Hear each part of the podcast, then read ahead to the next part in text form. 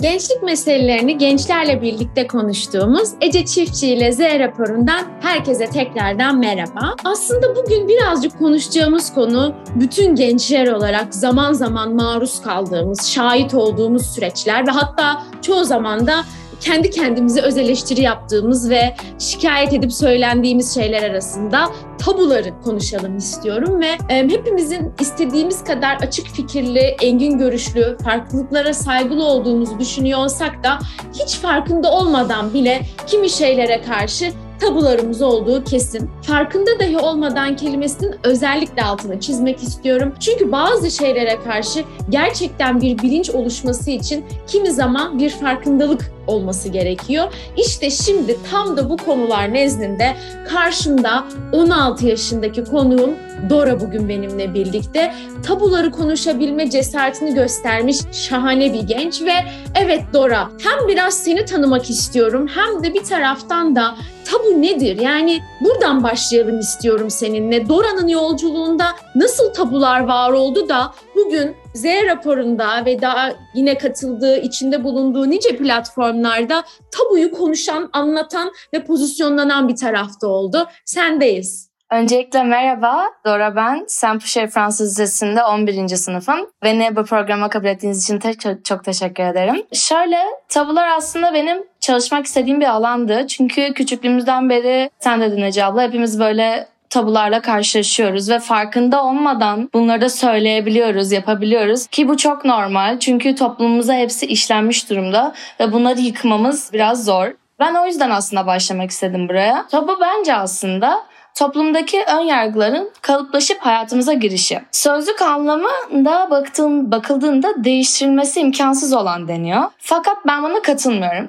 Toplumsal algılar yıllar boyunca değişime uğramış ve yani neden tabular yıkılmasın ki? Kalıpları yıkmak bence çok özgürleştiren bir eylem ve tabii ki bence gelişim için de özgürleşmek gerek. Ee, en basit tabu örnekleri aslında e, bunları biliyoruz ama yine de yaşanıyor bunlar. Hani bir kadının otomatik şekilde mutfakta iyi yemek yapıyor oluşu düşüncesi veya hani kolaylıkla anneliğe alışabileceği düşüncesi yargılalı olabilir. Bunlar tabii en basit örnekler. Yani psikolojik hastalıklar üzerindeki tabulardan cinsel tabulara kadar her türlü norm ve kategori var. Ve biz de aslında bunları değiştirmekle yola çıkmak istedik. Genciz ama bir şeylerin bilincindeyiz. O yüzden hani buradan başlamak istedik en temelden. Şahane yani zaten buradan başlamayı tercih etmek bile inanılmaz bir bence gözlem gerektiriyor. Dolayısıyla sen hep anlatırken de şu hep kulağıma takıldı. Aslında kişisel tabularımızın dışında bir de toplumsal tabularımızın olduğunu ve kimi zaman hatta çoğu zaman kişisel tabularımızın yanında ve yerine bunlara da maruz kaldığımızı dile getirdin ve Tam da buradan yola çıkarak e, Tabular 101 platformunu hani e, senden dolayı da biliyorum, takip ediyorum ve bir bilinç yaratmaya yönelik paylaşımlar yer alıyor bu sayfada. Peki sana bu, bu anlamda tam da şeyi sormak istiyorum. Tabulara karşı savaşırken çatışmalar ile karşılaşıyor musun? Yani karşıt görüşlerden tepki alıyor musun? Aslında tam da o noktada mı platform e, konumlanıyor e, ve tam da bu karşıt görüşleri doğru iletişim e, becerileriyle birlikte yanıtladığı zaman mı platform amacına ulaşmış oluyor? Yani nasıl çalışıyor bir sistem? Biraz ondan bahseder misin? Tabii ki biz arkadaşım Fatih'le bu sayfayı kurduğumuz zaman hem kendimizin maruz kaldığı olaylardan baz almak istedik hem de empati unsurunu kullanmak istedik. Bu kapsamda da herkese ulaşıp gönderiler hazırlamak istedik. Bu yüzden gönderimiz hem İngilizce hem Türkçeydi. İlla ki tepkiler aldık. Yani İlla ki aldık. Özellikle LGBT'yi ve etnik azınlıklarla alakalı gönderilerimizde arkadaşlarımızın storylerine, takım arkadaşlarımızın storylerine cevap verenler oldu. Yorumlarımızda mesajlar atanlar oldu. Hani böyle bir sürü tepki aldık. Bizim bu sayfadaki en büyük hedefimiz ayna efektinden kurtulmaktı. Yani yalnızca yaşıtlarımız ve benzer görüşlere sahip olduğumuz insanlar değil de herkese ulaşmaktı hedefimiz. Hani 7'sinden 70'ine Instagram veya başka bir platform kullanan herkese biraz da olsa dokunmak istedik. Yani herkesin cesurca haklarını savunmak ve tabulardan sıyrılmak istedik. Bu kapsamda negatif yorumlar aldığımız zaman genellikle hem bu böyle postların içeriğine de değinerek ufak açıklamalar yapmaya çalıştık. İşte böyle böyle bu şekilde bunu anlayabilirsiniz aslında. Siz böyle diyorsunuz ama bir de şu açıdan bakın gibisinden. Hani çok kavgaya karışmayarak böyle hani medeni bir şekilde dile getirmeye çalıştık. Tabii ki bu da bakıldığında platformun amacına ulaştığını gösteriyor. Çünkü ne kadar karşıt görüntü olursa biz o kadar yanıtlıyoruz ve o kadar bir insan bu düşünceye en azından tanımış oluyor. Hani hemen kabul etmese de en azından bu düşünceyi hmm, böyle de olabilir aslında diyor. Aslında yani bu platformumuz amacına burada ulaşmış oluyor ve ben de çok mutlu oluyorum. Ve umuyorum ki bu yazan, yorumları yazan insanlar da tabularından en kısa sürede kurtulurlar ve yeni bakış açılarını kabul edebilirler. Yani aslında buradan şunu da anlıyorum. Yani ne kadar çok ben hep aslında bu tarz böyle e, yeni girişimler dediğim e, amaçlarda ya da platformlarda eğer orada bir çatışma varsa etkileşim de vardır. Dolayısıyla e, evet yani siz ne kadar çok artı veya eksi bir yorum alıyorsanız oradaki o e, aslında doğru noktada olduğunuzu da bence birazcık gösteriyor ve şeye çok katılıyorum. Çoğu zaman farkında olmadan artık dijital dünyamızda bile ayna etkisiyle dolu takipçilerimiz, işte destekleyicilerimiz ve e, etrafımız onlarla örülüyor ve herhangi bir eleştiri aldığımız zaman da böyle bir irkilir hale geldik. Bu sosyal medyanın artıları olduğu kadar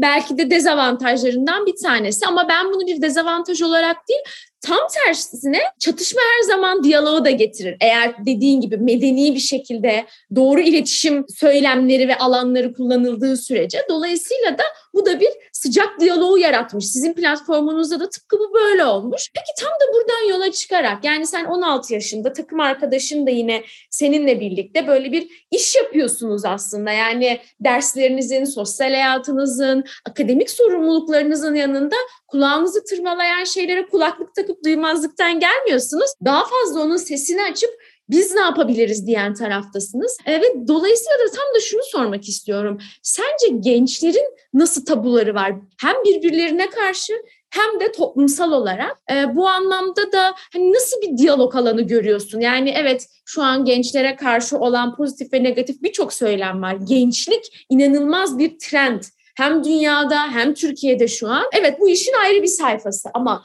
diğer sayfasında da gençlerin kendi içinde de tabuları olduğunu ben belli dönemlerde bir genç olarak da gözlemliyorum. E, dolayısıyla da sana şunu söylemek istiyorum. Yani gençlerin tabuları ne? Hem kendilerine karşı yani birbirleri arasında hem de topluma karşı.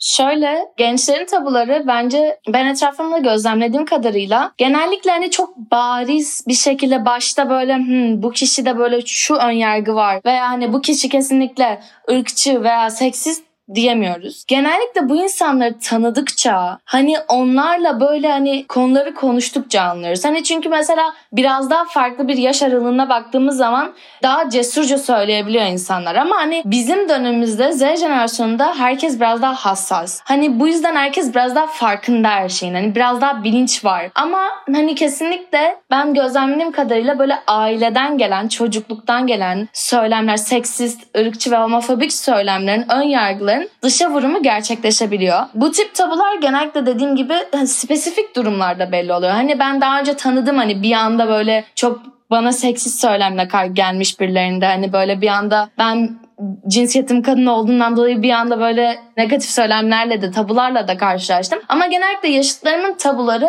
daha çok içinde oluyor. Hani içinde onu yaşamış oluyor ve bunu dışarıda saklamaya çalışıyor. Bunları yalnızca böyle biraz daha büyüdüğümüz yani biraz daha tanıştığımız zaman ortaya çıkıyor bence. Evet aslında gen, gençler daha çok hani güncel konular üzerinde çok tabuları yokken biraz daha böyle çocukluktan gelen tabular da var. Hani yetiştirilme tarzından gelen tabular da var. Böyle sanırsam. Yani şöyle diyebilir miyiz? Sosyal çevrenin gençlerin kendini gerçekleştirmeye yönelik oluşturduğu tabular aslında bunlar değil mi? Yani içerideki o kendisiyle olan mücadele ve e, mücadeleyi kazanırsa kendi yolunu çizme kazanamazsa kalıplaşmış yargı ve tabuların oluşmasını anlıyorum söylediklerinden. E tabii bir, biraz da bu konu ucu bucağı olmayan yani dünya güncellendikçe işte kültürler çeşitlendikçe artık çünkü şu an hani dijital dijital kültür dediğimiz bir kültürü konuşuyoruz biz. Yani işte toplumlar dönüştükçe tabular da şekil değiştirecek ama tamamen yok olacağını söyleyebilir miyiz insanoğlu olduğu sürece? İlk bunu sormak istiyorum. Ve ikincisi de platformun biraz ondan bahsederken önünde neler var? Yani nasıl bir hedefleri var? Biraz onu da duymak istiyorum. Belki yani şöyle bir şey oluyor mu işte tabularını size yazanlarla böyle bir hani bir buluşma, bir konuşma kısmı oluyor mu yoksa sadece hani bir tabu budur bilinçlendirme sürecine yönelik paylaşımları mı devam edeceksiniz? Biraz senden dinleyelim ama öncesinde ilk sorumun yanıtında merak ediyorum. Bence İnsanoğlunun bu biraz doğasında var tabuların olması. Hani birilerini belli bir başlı kategoriye sokmak belki de biraz da kendimizi koruma mekanizmamız. Tabii bunu yıkması %100 imkanlı değil ama en bariz olanları, en zarar verenleri tespit edip daha sonra derinleşmek bence gelecekte de hani bu hani metaverse artık nasıl olur orada tabular fikrim yok pek ama hani orada bile gerçekleşecek tabuların da önüne geçilmesinin bir imkanı var tabii ki de. Ben %100 tabuların hiçbir zaman insanlık tarihinde yok olacağını düşünmüyorum. Ama bu demek değildir ki biz çalışmayı bırakalım. Bu demek değildir ki biz hani tamam tabular hep olacak diyelim. Bunu minimal bir dereceye indirmek bence insanoğlunun en büyük hedefi olmalı. Biz zaten e, bu, platformu açarken toplantılarımızda sürekli bir liste vardı. Hani tabular listesi diye ve bu liste bu kadar uzundu ki yani 30 tane başlık vardı, alt başlıklar vardı. Oradan yani 150 gönderilik bir materyal çıkardı. Yani aslında sınırsız konularımız. Bu yüzden de biraz tabuları seçtik biz ve bence bu gelecek ilerledikçe, insanlık ilerledikçe, yeni tabular eklendikçe aslında bunların üstünde silmeye alıştığımızdan dolayı o yeni tabuları da kolaylıkla bence yok edebileceğiz. Bizim için platformun bir hedeflerimizden biri şuydu. İnsanların deneyimlerini bize anonim şekilde anlatması. Yüksek ihtimal hani tabularını sahip olan insanların gelip ben bu tabum var diye söylemesi e, biraz zor onlar için bunu kabul etmek. Fakat hani bu tabular altında zorbalığa oynamış insanları biraz konuşturmak istedik. Hani ben şu tabuyla alakalı çok büyük problemler yaşadım. Eğer siz de yaşadıysanız işte platformumuza gelin mantığında ufak bir çalışma yapmak istemiştik. Aynı zamanda uzmanların da biraz görüşlerini almak istiyoruz. Çünkü hani biz lise öğrenciyiz dediğin gibi 17-18 yaşındayız. Ama hani uzmanların görüşleri yani mesela psikoloji ne diyor tabular hakkında? Sosyoloji ne diyor tabular hakkında? Böyle röportajlar yapmak istedik ve tabii herkesin hayali böyle böyle bir fiziki bir zirve yapmak istedik. Bu da tabii e, biraz daha ilerinin bir hedefi ve ben e, sürdürülebilirlik açısından tabuların bol bol olduğundan dolayı sürdürülebilir de olacağını düşünüyorum. Dediğim gibi hani gelecek devam ettikçe tabular da devam edecek ve her zaman bunlar için savaşacak ileri görüşlü insanlar olacak bence. Bugünden baktığımız zaman şunu çok merak ediyorum. Yani liseli bir genç olarak yola çıkıyorsun ve bu tarz sosyal platformlarda hep şöyle bir şey oluyor. Ya şahit oluyorsun ya maruz kalıyorsun. Dolayısıyla ben senin hikayendeki e, bu tabularla olan yolculuğundaki maruz kalman ve şahit olmanla ilgili birkaç örneği de aslında merak ediyorum son soruma gelmeden önce. Tabii ki yani kendi kişisel deneyimlerim de çok fazla oldu. Hani çocukluğumdan beri ben biraz daha böyle maskülen hobilere ilgiliydim. Hadi tabii bu da biraz böyle toplumda garip bir şekilde algılanabiliyor tabulardan dolayı. Yani bende bu çok derin bir yara açmadı ama gözlemlediğim kadarıyla hani insanlar biraz üsteliyor. Hani nasıl yani sen kızsın şu spor yapamazsın. Hani sen kızsın kürek çekemezsin vesaire gibi hani böyle önyargılar oluyor ama bence benim için en genel olanı ve bunu tüm arkadaşlarımda gördüm ben. Belki sen de yaşamışsındır. Küçükken ilkokulda vesaire hani bir yere masa taşınması gerekiyordu. Bir yere sandalye taşınması gerekiyordu. Tüm hocalar ve hala çok içime oturur bu. Güçlü oğlanlar arıyoruz diyordu ve, ve ben çok sinir oluyordum bu duruma. Çünkü ben fiziksel olarak güçlü kuvvetli bir çocuktum ve sürekli güçlü oğlanlar arıyoruz. İşte güçlü erkekler hadi gelin siz taşıyın şunları. Hani niyetlerinin kötü olduğunu sanmıyorum ama bu gerçekten çok tabulu bir sözdü. Hani ben kızım diye masa taşıyamayacak mıyım yani? O yaşta hepimizin gücü kuvveti eşit neredeyse. Ve ben hep gönüllü olmaya çalışıyordum. İşte ben de kaldırayım, ben de şey yapayım. Ve bir sürü kız arkadaşımın da hem sosyal sosyal medyadan hem de kendi arkadaşlarımdan bunu yaşadığını öğrendim. Ayrıca benim hayatıma dokunan tabulardan bir de ben böyle e, yurt dışından insanlarla tanışmayı, arkadaş olmayı çok severim. Ve bu insanlarla tanıştıkça hem kendi ülkeme karşı tabuları gördüm. Hani hem Türklere karşı tabuları gördüm hani hem de mesela başka ülkeden insanlarla tanıştığımı Türk arkadaşlarıma anlattığım zaman hani onlara bir nitelik, bir başlık verildiğini gördüm. Bunun ırkçı olduğunu düşünmüyorum. Ben bunu şahsen tamamen tabulardan geldiğini düşünüyorum. Bunlar benim yaşadıklarım ama yani kendi arkadaşlarımdan gördüğüm kadarıyla hani çok travmatik olaylar yaşayanlar da var ve ben empatinin çok önemli bir kavram olduğunu düşünüyorum. Hem tabularda hem de genel olarak hayatta. Empati ve burada gerçekten kendi deneyimlerim de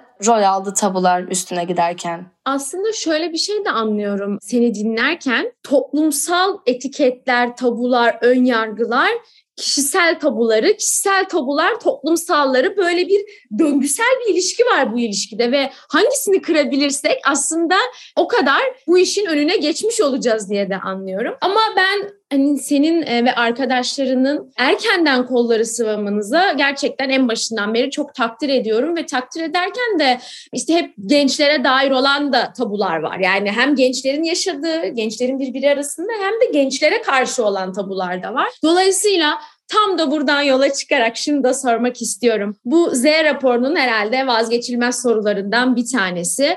Bir tarafta gençlere olan bu kadar tabular, söylemler. Diğer tarafta gençliğin bu kadar şu an popüler oluyor olmasını ben çok ciddi bir tehlike olarak da aynı zamanda görüyorum. Çünkü ne kadar bir şeyi çok konuşursan bir süre sonra insanlar onu konuşmaktan tırnak içinde sıkılıyor ve yüzlerini başka yere çeviriyorlar ve o konu bir daha gündem olmak için epey çabalaması gerekiyor. Dolayısıyla e, benim nezdimde bir gençlik aktivisti olarak da gençlik günlük ve anlık popülist olabilecek bir kavram değil. Hayatımızın her parçasında dikkate almamız ve birlikte çalışmamız gereken takım arkadaşlarımız olarak ben görüyorum. Tam da buradan yola çıkarak Dora bu gençlik nereye gidiyor? Benim de parçası oldum bu gençlik. Bence insanlığın hassas noktalarını ve geçmiş hatalarını dikkate alarak inovatif ve sürdürülebilir ve de sosyal normlardan kurtulmuş bir toplum olmaya doğru gümbür gümbür gidiyor. Ve burada senin bahsettiğin noktadan da bahsetmek istiyorum. Gençlik bir taba haline geldi ve şöyle bir tabu oldu. Özellikle de bu marketing adı altında her genç sürekli partilemeli, her genç sürekli hani yaşam dolu olmalı, sürekli bir böyle gençliği bir yükselişte senin de dediğin gibi ve bunun ben bir sürü arkadaşıma psikolojik olarak şey yaptığında gördüm. Rahatsız ettiğinde gördüm hani ben böyle bir genç değilim ben sürekli partilemiyorum ben işte daha sakin bir gencim hani bu da normal bunu da söylemek istedim. Genel olarak gençliğin nereye gittiğine gelirsek ben çok heyecanlıyım bu konuda. Tabii ki umutsuz zamanlarımız oluyor hepimizin. Arkadaşlarımı, yaşıtlarımın icraatlarını görünce umudun olduğunu hissediyorum. Gerçekten hissediyorum ve inanıyorum ki hep birlikte çok güzel bir yere gidiyoruz. Ben de vallahi çok inanıyorum ve bugünden başlıyoruz. En önemlisi de bu. Yarına bir atıfta bulunmuyoruz. Yarına ödevleri yüklemiyoruz. Kolları bugünden sıvadık. Doracığım vallahi seninle konuşmak yine çok güzeldi. Ağzına sağlık. Çok teşekkür ediyorum geldiğin için. Ben çok teşekkür ederim ağırladığınız için. Çok eğlendim.